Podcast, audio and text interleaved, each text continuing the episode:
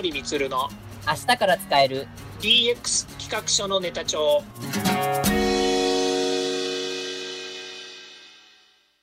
こんにちは。サートプロの近森充です。こんにちは。アシスタントの堀内隆です。この番組は IoT AI 教育事業の専門家近森充が DX デジタルトランスフォーメーションについて実際の事例を交えながら DX とは何か DX でどんな未来ができるかをご紹介します。事例をもとに実際にお客様や社内に提案する企画書に落とし込めるまでの使えるネタのネタ帳としてお届けします。DX 企画書ネタ帳本編第29回目は前回に続きまして地方地域単位の DX は可能かということで、えっ、と、第2回目、今回は渋谷区の事例からちょっとお話を伺いたいと思います。はい、よろしくお願いします。お願いします。で、あの、この間、えっと、NHK の特集で、えっと、渋谷で密を避ける、お役所も仕掛ける DX ということでが、ちょっと記事に書いてありまして、あの、こう、東京都渋谷区って、まあ、1日300万人行き来するという、まあ、本当に巨大な街なんですけど、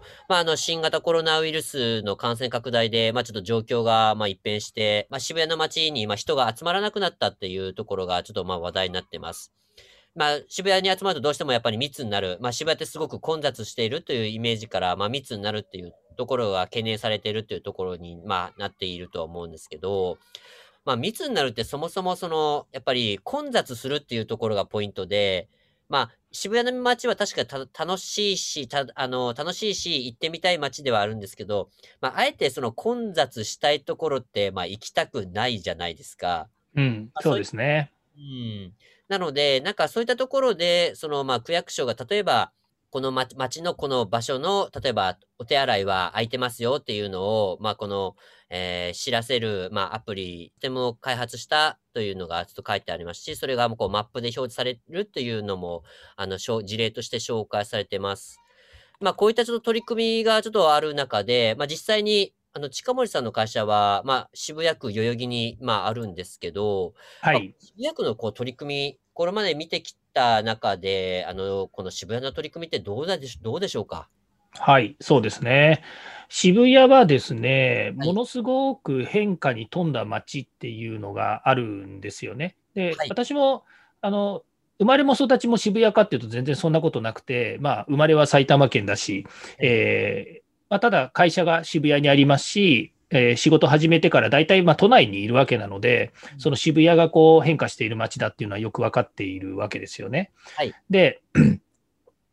今までですね、あの私が思う渋谷って、えー、実は今から30年ぐらい前なんですけれども、はい、この渋谷のですね、東急不動産ですね、東急グループっていうのがすごくあのいろんなことをですね、やっぱり渋谷で活動していて、で私、東京商工会議所の渋谷支部にも入っていて、まあ、その中でですね、評議員とかもさせていただいているので、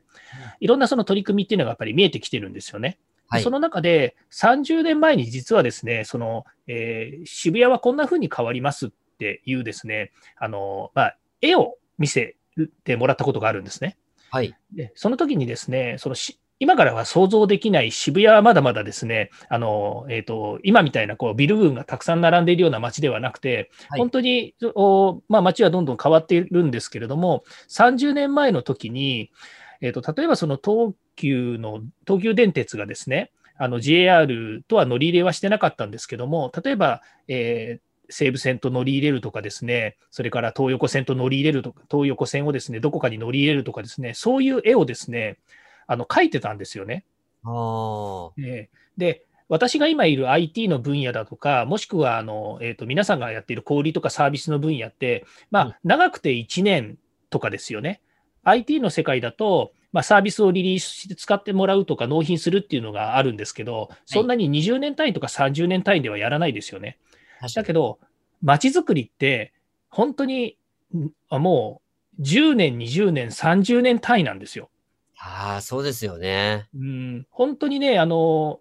えー、あの時に、こう、イメージした自分の考えっていうのが、全くがらりと変わった出来事だったんですよね。うん今から20年後、30年後に、えー、電車が乗り入れるだとか、渋谷がこんな風に変わりますなんていうのを提唱しているビジネスというか、そんな課題をあの提提示する、未来を提示するなんていうのを、本当に具体的に見たっていうのは、あの渋谷の街並みを変えていくっていうのが、まあ、一番だったんですね。で、はい、今現時点、電車の乗り入れ、まあ、あの工場者がね、あの300万人っていうのももちろんデータとしてあるんですけれども、はい、それからもうビルはこうあのね、巨大なビルは立ち並んでます。それから、え渋谷はもともと20年前にビットバレーっていうのがあったように、うん、インターネット全盛の時にいろんな企業がこうあの立ち上がって、でしかも、えー、その時にあのあったインターネットベンチャーが、今では世界を代表するような大企業に日本でもなってますよね。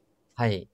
例えばあの、グローバルメディアオンライン、GMO さんなんていうのは、日本では一番上場企業を抱えているグループですよね、今。ああ、確かに。はい。で、それもずっと渋谷にいますし、今でもね、あの渋谷にいるわけなんですけども、駅前のビルにね、変わり変わりましたけども、まあ、そんなようにですね、えー、今、ネットベンチャーとかインターネット、IT の会社が渋谷にまた集中しだしてるんですよね。で、コロナになってしまったので、在宅だとかテレワークだとかっていうので、みんなね、あのえーと、自宅からやってるので、なかなかこう、えー、渋谷にみんな集まってますよっていうのは、あのえー、言いにくい状況なので言わないのかもしれないんですけど、本当に渋谷の街並みの中にビルがいっぱいこう新しいのが建って、その中に、えー、IT 系の企業とかが、まあ、こぞって入ってきてるんですよね。なるほど。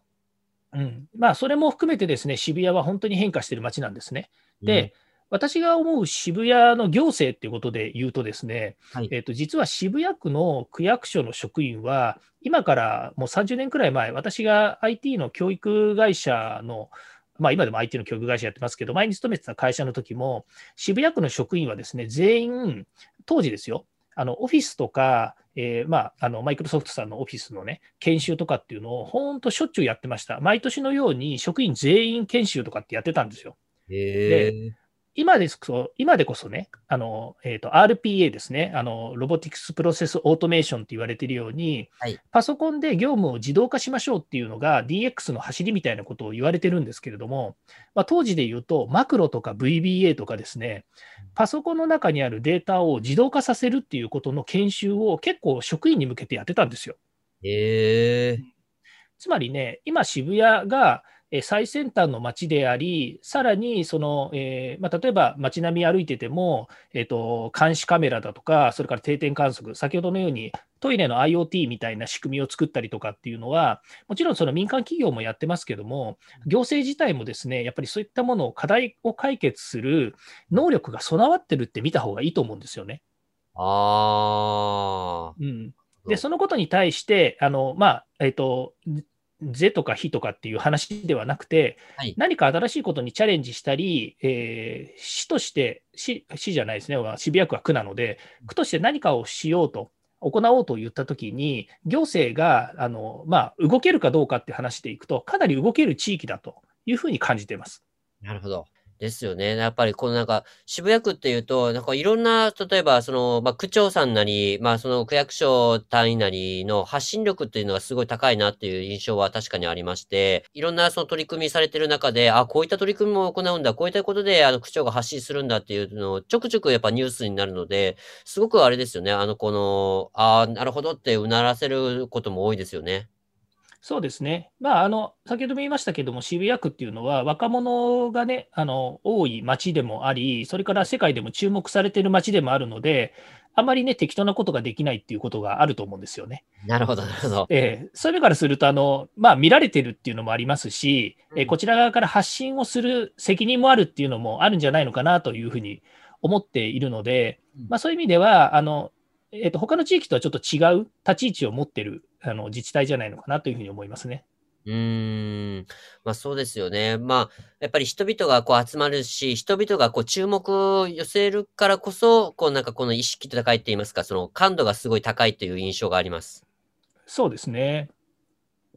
まあ、特にあの渋谷はあの若者が集まるっていうのもありますけども、隣に原宿があったりもしますよね。ええ、そういうふうに、まあ、ファッションの街でもありますよね。うん、で、えー、実はそのファッションとかですね、小売りの流通の小売りですよねっていうところは、実はその DX とかデジタル化っていうのには、なかなかちょっとこう、一歩進めないところがあるんですよね。ほう。うん、やっぱりそのデジタルをお店、個別のお店とかですね、流通に活用しようと思うと、結構ハードルが高くてですね、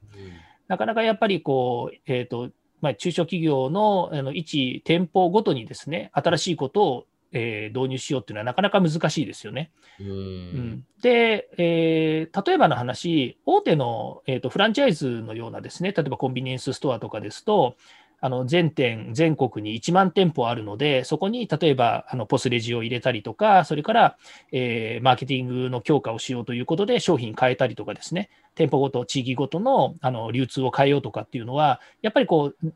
大企業ならではの、またはそのフランチャイズならではのあの流通システムやマーケティングっていうのはできると思うんですよ。はい、だけど、一企業で働いている従業員が、例えばアルバイトさんも含めて10人ぐらいっていうお店で、あのがっつりデジタルを入れてマーケティングやりましょうってなかなかできないですよね。まあ、ちょっと厳しいですよね。はい。で、そういう中で、またこれまた渋谷は面白いんですけれども、はい、商工会議所の中にですね、はい、えっ、ー、と、まあ、情報化を促進するような、そういった、まあ、いわゆる分科会みたいなものがあるんですけれども、はい、その中でですね、今から数年前ですけど、あの、散歩アプリっていうアプリケーションを作ってるんですよね。まあ、Android とか iOS とかのアプリケーションのアプリケーションなんですけれども、はい、それですと、その渋谷区の、まあ、いや渋谷区って言っても渋谷駅を中心に、え散歩をしながら、その地域、地域で、にあるですね、例えば、あの、まあ、由緒あるような、例えば、路地があったりとか、それからあとお店があったりとかっていうものを紹介するアプリっていうのを作ってるんですよね。えー、うんで、まあ、あの、今となってはね、そんな、あの、地域紹介のアプリだとかね、あの、店舗紹介するアプリなんていうのはいくらでもあるって思いがちかもしれませんけど、はい、まあ、そういったものにですね、果敢にですね、商工会自体でチャレンジをしているっていうこともあるんですよね。はい。うん。やっぱりこう、えー、その時に、あの分科会の中でもあの発言があって、今でも覚えてますけれども、その地域の課題や課題解決とか、いかに今までいたえー、人たち、住人の人もいるわけですね。住人を、そこで住みながらお店をやってる人たちが、結局、世の中のあの大きな流れの中で、ファッションっていうものに目を向ける人たちがたくさんいるんですけれども、はい、やっぱり裏道を散歩して、その地域のいいところを見てもらうためには、発信するしかないと。確かに。うん、でそれを商工会の支部単位でやっぱり考えて発信する材料、見てもらう材料をに取り組めるっていうことをしているってこと自体もね、なかなか面白い取り組みだなと思うんですよね。ですよね。うん。で、そういうことを否定しない地域でもあるんですよね。ああ、確かになんか、あの、ちょっとうがった見方かもしれないですけど、なんかそういった取り組みを独自でやろうとすると、なんかそういったことになんかこう、やっかみを覚えたりする人たちが、なんか外野が意見言ったりとかっていうのって、ちょっと聞いたことはあります。そうですね。まあ、全員平等でなければいけませんみたいなところが存在しちゃう地域だと、うん、ね、あの、お店はなんか上の方にあるとかね。あいうえを順に並んでもらうと私は下の方だとかね。あまあ、例えばなしですけど、うん、あの、そういう使い勝手とか UI とかね、あの、表現の仕方でいろいろとまあ、あの、難癖つける人もいたりするわけですけれども、はい。えー、まあ、渋谷っていうのはね、オープンな街なので、そんなこともないのかなっていうふうには思っています。うーん。まあなんか、そういったので、そのまあ行政とか、その商工会とかがその一丸となって、その地域の課題解決ですよね。もう本当個別では解決できない、その地域全体の課題解決にこう取り組んでいるっていうところの、まあ先進地域でもありますよね。そうですね。まあその根底にあるのは何かっていうとですね、まあさっきにお話ししましたようにですね、はい、その、えー、地域の人たちは当然ですけれども、あの、えー望まれてるわけですよ、変わることをね。はい。まあ、あの、望んでない人ももちろんいるかもしれませんけれども、街並み自体がやっぱり変化に富んでいるので、そこにいる人たちもやっぱりあの変わることを望んでいるわけですよね。で、それを行政がいち早くやっぱり吸い上げて、その今ありましたように課題解決とかですね、それから問題提起がされた時のものをどういうふうに解決するのかっていう、あの地頭だったりとか行動力っていうのがやっぱり問われてしまうんですよね。ああ、確かに。うん、で、DX っていうのを掲げるのであれば、ええ、そのデジタルを活用してどういうことができるのか、またはデジタルを、えー、利活用することのメリットを自分たちがちゃんと把握しているのかっていうのはとても重要な話なので、そこには当然人ですね、はい、人材育成が必要で、職員が変わらなければやはりいけないということで、その人を育てるための、えー、活動が自治体単位でできてますかっていうことが問われていると思います。その意味では、渋谷区には人を育てる、そういう素地がありますし、あると思っています。はい、まあ、そうですよね。その先進地域だからこそ、じゃあ、その、まあ、先進の取り組むことのもの、もの自体が分かっていないと、まあ、当然、あの、何もできないですし、さ、例えばその、パソコンでマイクロソフトのオフィスを、あの、知っているからこそ、あの、導入できたっていうのは、もう本当に今おっしゃった通りですよね。そうですね。まあ、当時からそういった活動をしています。それからですね、あと、えー、これはまあ誰っていうふうにちょっと言えないんですけども、渋谷区の区役所を、えー、会社を辞めた、会社というか、区役所を辞めた人、ええ、辞めた人が、えーと、地域課題を解決するための行政コンサルタントになってる人もいるんですよね。へ、えー、つまり、その人自体がやっぱり渋谷区でのあの培った、渋谷区行政で培ったいろんな能力や問題解決能力ですよね。こういったものをですね、他の地域、全国の地域で、えー、その能力を活かせるだろうということで、コンサルタントをされていらっしゃるんですね。あうんまあ、そのぐらい、やっぱりあの今までやってきたことっていうものがですね、えーまあ、一つのスキルとして生かされるっていうことの象徴でもあるんじゃないのかなと思うんですよね。うん、確かに。うん、うん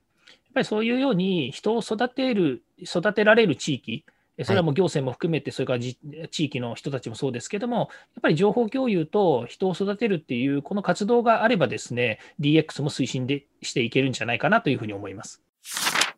まあ、このね、今お話ししてくださった中で、まあ、その地域、各地域でのその DX っていう、まあ、DX 自体はやっぱり、あの、これから新しい取り組みになるので、あの、それを知らなきゃいけないっていうところがポイントになってくるんですけど、じゃあちょっとそのことの、そのことの上で、今日のまとめとして、今日のネタ帳として、ちょっとお話を伺いたいんですが、はい。まあ、DX で、こう、地域の課題を解決、まあ、それぞれの自治体、まあ、地域で、やっぱり、その課題とか問題とかって、あの、違うとは思うんですけど、まあ、そういったその地域の課題解決に臨むであれば、どういうふうに取り組んだらよいのかっていうところを、ちょっとまとめていただけますでしょうか？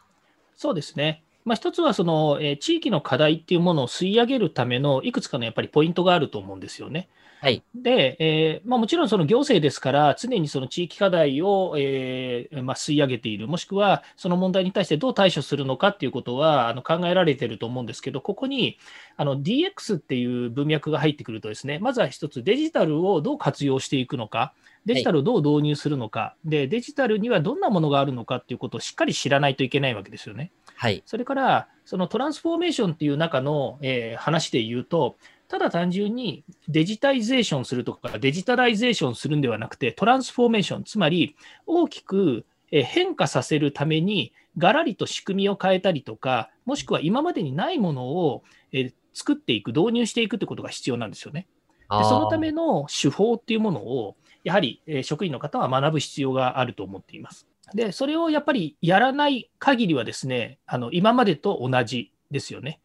ただ単純にやっぱり住民の方の問題や、えー、課題っていうものを吸い上げて、えー、何もできなくて終わり。もしくは今までと同じように問題潰しをして終わりというふうな行政で終わってしまうということですね。いわゆるモグラ叩きですね。そうですね。でもそれは、あの自治体としては仕方がないことです。あの仕方がないことだと思いますし、やっぱりこれからの時代、あのそのえー、変わっていくためにどうするのかということであれば、まず人を育てるということ、いうことが必要であり、そのためのメニューや、えー、まあ、内容についてはですね、いろんな方たちがそういった、えー、まあ、教育の材料とかですね、研修は持っていますので、そういったものをやっぱり地道にあのやりながらですね、えー、人と地域が変わっていくことがとても大切だと思います。今日はそういったネタを提供したいなというふうに思っています。ではそろそろエンディングの時間になりました。今回お話ししたことが社内社外問わず企画提案のネタになれば嬉しいですね。DX 企画書のネタ帳は毎週水曜日を目安にヒマラヤで配信しますので毎回チェックしておきたいという方はぜひフォローをお願いいたしますまた、もう少し詳しく聞きたいという方は、Facebook で近森光で検索、または東京都代々木にあります株式会社サートプロのホームページまでお問い合わせお願いいたします。よろしくお願いします。それではまた来週。また来週。